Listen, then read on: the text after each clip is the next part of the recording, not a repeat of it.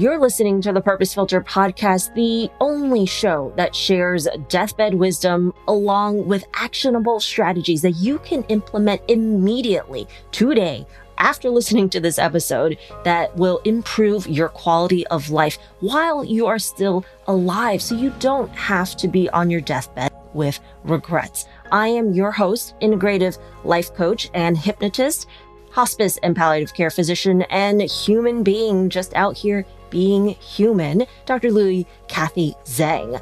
On this week's episode, we are talking specifically to those of you out there who have a goal and find yourself wavering in your confidence. You are doubting whether this thing is even possible if you have gone so far in over your head and whether you should just give it all up. Sound familiar? Because, yeah, I've been there and done that and went around the block with it, okay? I don't even know what that phrase means, but it is what it is. So, if you feel like that, this episode is a must listen for you. I'm going to share things that I've never shared before on this podcast and frankly with some of my closest friends or family members. And you're going to hear story after story after story of people who were in the exact same position as you and found their way through as well. It's going to be a good one. Take a listen. Welcome back to another week here on the show. Thank you so much for listening. You are all rock stars. Thank you so much. Week in, week out. We are already at episode 93 on the show. Bananas. So thank you. This week, this episode was inspired because my husband and I actually went to see a Broadway show. Sweeney Todd on Broadway. Excellent, excellent production. I had actually never seen Sweeney Todd before, even in movie theaters or on stage. And it's really an excellent production. We went because my husband's cousin was making his Broadway debut as a cast member, part of the ensemble, and also an understudy to play Sweeney Todd, who currently is being played by Josh Groban. I had no freaking idea. Opened the playbill, saw that he was there, and I was like, oh my God. because, you know, I, I loved Josh Groban for many years when I was younger. Anyhow, so we ended up having dinner with my husband's cousin he was telling us about how he ended up in this role, auditioning, getting the part, etc.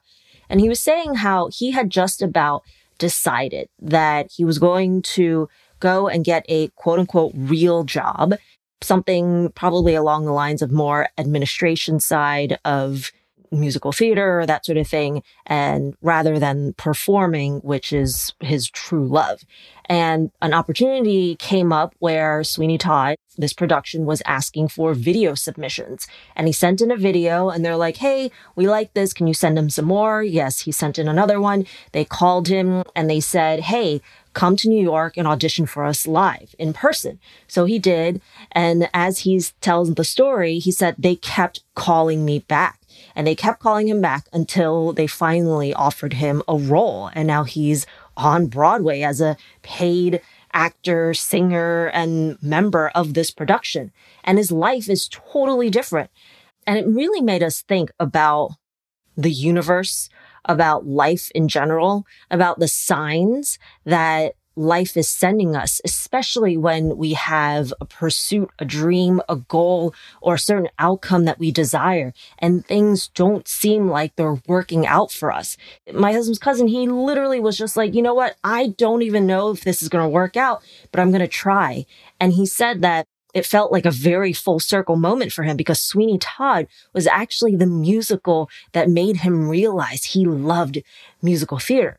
It was about horror. There was great writing, great music, and he just felt so connected to these characters and that sort of thing.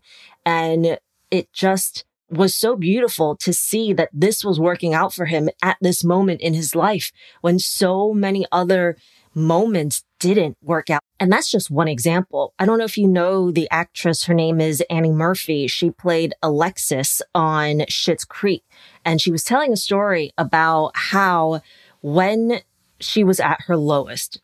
Her apartment had just burnt down in a fire. She had about $3 in her bank account. She hadn't worked in almost two years, completely bombed, bombed, she said, blew it, her first screen test. And she found herself in the Pacific Ocean just crying, just snotty crying, as she likes to describe it, and thinking like, okay, the universe is clearly telling me to stop, to not do this anymore because I can't deal with it. And two days later, she got the audition for Schitt's Creek. And now she is Annie Murphy. She's her life is completely different, right? Back to Sweeney Todd, Josh Groban, who plays Sweeney, he wrote in his bio for the playbill that he had tried out for Sweeney Todd, the production at the Interlochen Art School know, summer camp or something. He tried out in 1997 he didn't get the role of Sweeney Todd. And now there's a full circle moment where he is playing Sweeney on Broadway. And he'd given an interview back, I don't know, years ago when he first made his Broadway debut in another production. And he said it was literally, quote unquote, the happiest I have ever been in my career when he was on Broadway. Because as he tells it, he was just a theater kid who chose a fork in the road and went into the music business to become a recording artist. But he never dreamed of being a recording artist when he was 10. He dreamt of being on stage, of singing and acting and giving live performances to audiences seven, eight times a week as people in theater do. And I love that. I love that because it just gives us a reminder that there are people out there doing and striving and making things happen, even if we are not quite there yet. Those stories, those things for me are incredibly inspirational. So I wanted to share with you actually a clip from the New Yorker Radio Hour where they interviewed Greta Gerwig, who is the director of the new Barbie movie. I have not seen it. I have heard rave reviews from many, many people. So I plan on seeing it. If you have, let me know. DM me on Instagram at Purpose Filter. Let me know what you thought of it. But this episode, this interview from 2019 basically was Greta Gerwig talking a little bit about her past and who she was and how she came into being a director. So take a listen. It's a few minutes long, but I promise it has so much to do with what we're talking about in this episode.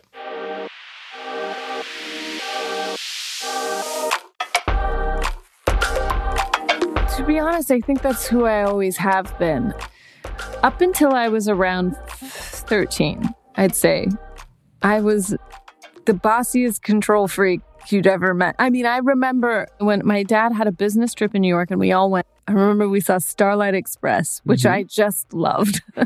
this is the roller still... skating thing on Broadway? Yes, it's Andrew yeah. Lloyd Webber's Starlight Express. It's about trains and it's on roller skates. And I can still recite every single word.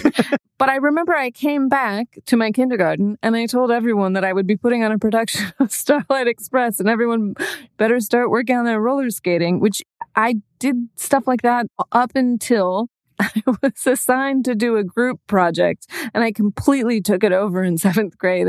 And I was like explaining how everyone was going to do everything. And I, I remember some, some kid made fun of me and said that I was annoying. And I then was considered kind of a bossy, unappealing girl. And you tamped it down? I tamped it down. I deliberately tamped it down, but I didn't really, it didn't go away. It just kind of went underground. And then I think in high school and college, it kind of simmered and then it started really coming out again. And I think it's the person who I tried to crush.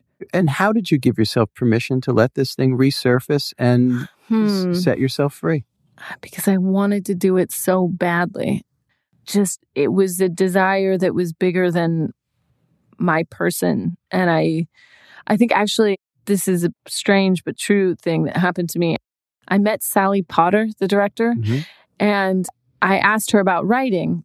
And I said, you know, what's your process? How do you write? What's, you know, I, I cornered her and I was asking her questions. And then she grabbed me by the hand and said, why don't you ask me what you really want to ask me about? And I was like, oh my God, what do I really want to ask you about? And she said, you really want to ask me about directing. And I said, how do you know that? And she said, it's written all over you. that's what you want to ask me about. And then I did ask her about it. And then four years after that, she came up to me at an event in London for Ladybird and she said, You did it. I was like, Oh my God, you're a mystic and I love you. but I felt like I, there were a number of things. There was also, I was given a pair of shoes by not one, but two women directors. Uh, Rebecca Miller and Miranda July both gave me shoes. That never happens to me. No, no, I know, nor me. And I was like, I mean, if you were going to send a sign, this is really on the nose. There were like lots of things like that. And I think, you know, I was, they happened and also I was looking for them. Mm, I love that. What she just said, the signs, they happened and I was looking for them. And again, I am not sure how you feel about signs or interpreting things to be in your favor. If you believe in the universe, God, if you're agnostic, if you're atheist, it doesn't matter. Let's just put it this way. There is something called the reticular activating system. And basically it means if you are shopping for a red car, a red Honda, let's say, you will start noticing more and more red Hondas on the street driving around. Whereas before you were shopping for a red Honda, you would not have noticed them, even though they were all there. Right? It's the same thing when we look for quote unquote signs that we are on the right track. Whether you want to lose body fat, whether you want to write a novel, whether you want to be able to dance and do four pirouettes, whatever it is. When we have our sights set on a goal and we focus on that goal, then things along the way, we will see them as encouragement for our goals. And I'll give you an example every time I want to give up on the podcast, and again, I'm just going to put this out there. This is me being a thousand percent honest. This is not a plea for help or anything like that. I'm okay. But there have been times where things get really frustrating. I feel like it just takes too much time. I'm not feeling the creative juices. Things are taking too long. I'm balancing so many things. And I'm just like, you know what? I'm going to stop. I'm not going to do this podcast anymore. Every single time someone somehow sends me a message or texts me or tags me in a post on social media that one of these episodes was super helpful and they really enjoyed it and they wanted to share it with their friends. And so for me, even hearing that, getting that kind of feedback and it's not just that in general, but it's those specific moments when I am at my worst, when I feel like I should just quote unquote give up and get a real job and stop doing this. Those are the moments that it really, really matters and it really, really counts. And so I hope that you will take from all of these stories that just because something is not happening for you right now. Let's say you have a big goal, or let's say you just have a, in your mind, a moderate size goal. It doesn't matter. Just because it's not happening for you right now does not mean that it will never happen.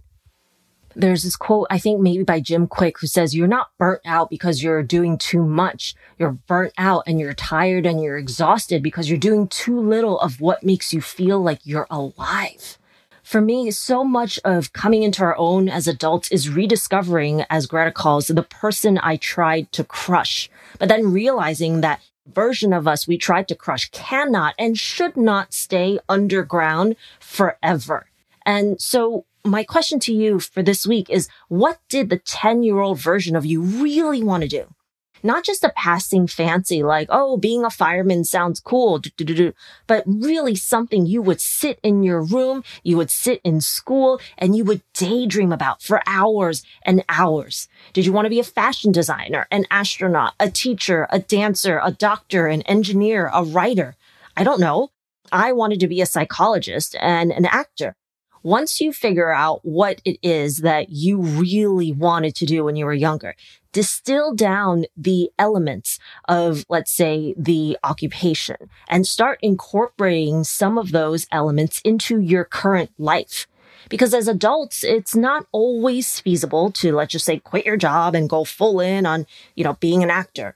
right? Some will, most won't. And most people are honestly so far removed from that inner child, they have no idea what they liked or enjoyed when they were younger. And so you may not have to immediately become the fashion blogger or the singer or the teacher, but even the pursuit of that, even a step in that direction, getting more information, reading an article, watching a video about it can spark something within you. Let's say you as a child really wanted to be a fashion designer. Well, that incorporates drawing and studying garments and clothing and textures and probably things like sewing or needlework or knitting. So maybe what you could do is read a book on textiles, costume design. You could sketch more. You could attend a runway show or an exhibit by students at a nearby design school. You could watch videos on sewing techniques and knitting techniques. There is so much information out there. And all you have to do is choose one thing in that area. And I guarantee that you will notice a difference in the way that you feel on a daily basis because it's something that's meaningful to you, right? I don't know about you, but if you give me a choice between what's urgent and what feels like it's necessary and stressful versus what is meaningful, whether that's meaningful work or meaningful connections with other people, I will choose meaningful anything any day of the week. Okay. If this doesn't resonate with you, if this message or anything, you're just kind of like, meh, that's totally fine. And I know there are some of you out there where this message is exactly what you needed to hear. And if that's you, here is your reminder that you owe it to yourself, the future version of you, the generations of family members who will live on beyond you to take steps to make your life a little bit better, a little bit more joyful than it is now, to feel a little bit more alive because you are doing things that you value, that are important to you, that you feel makes you feel like the best version of yourself. And I'll say for me, like as hard as all of this has been, the entrepreneurial journey, the late nights, losing sleep, multiple priorities, financial instability, discomfort of growth, of rejection, of judgment from others. Okay. I have never felt more fulfilled and felt like I'm living my purpose, my reason for being alive, or at least on that path to discovering it than I am now.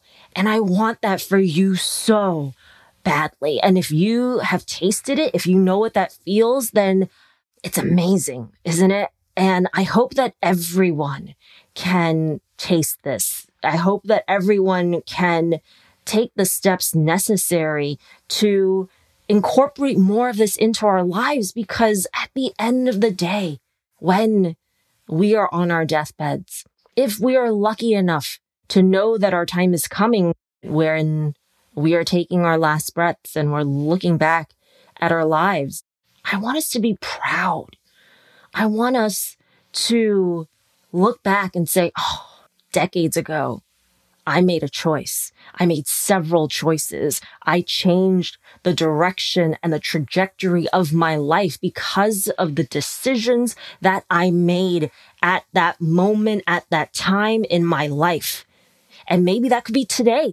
Maybe that could be tomorrow. Maybe that could be a month from now. Maybe that could be a year from now. The point is we have so much agency, so much control over our lives, even though it doesn't feel like it because so many things are out of our control. And we can learn how to leverage our own responses, our own reactions to the world, to external stimuli. Because if you can control yourself and you can control your response to when someone gets angry at you, to when someone cuts you off in traffic, to when your boss yells at you, to when your kids are screaming in the middle of the grocery store and you look like a bad parent, when you can control that, nothing can harm you, right? And isn't that beautiful? Isn't that what we all want? And so I hope this episode was a reminder for you to persevere, to keep going to step back to when you were a child and remind yourself of what it was that made you feel so alive that you would be ecstatic if you were doing some of that as an adult. Because that version of you is still in there. You don't have to hide them. You don't have to bury them. Because honestly, they're not going to stay buried forever anyway. They're going to come out whether you want them to or not. So let them give yourself permission to not live the life that others expect of you and to just go for what you want because what you want is going to help so many people out there. And it doesn't matter exactly what it is as long as you are passionate about it and you feel like it's going to be meaningful for you and it's going to be meaningful for other people. Thank you so much for listening week after week. I appreciate all of you so much. You don't even know. If you enjoyed this episode, leave a rating on Apple or Spotify and leave a review if you're listening on Apple Podcasts as well. Follow me on Instagram at Purpose Filter, on LinkedIn, Kathy Zhang. Both of those links will be in the show notes. And as always, take care of yourselves and take care of each other. I'll see you next week.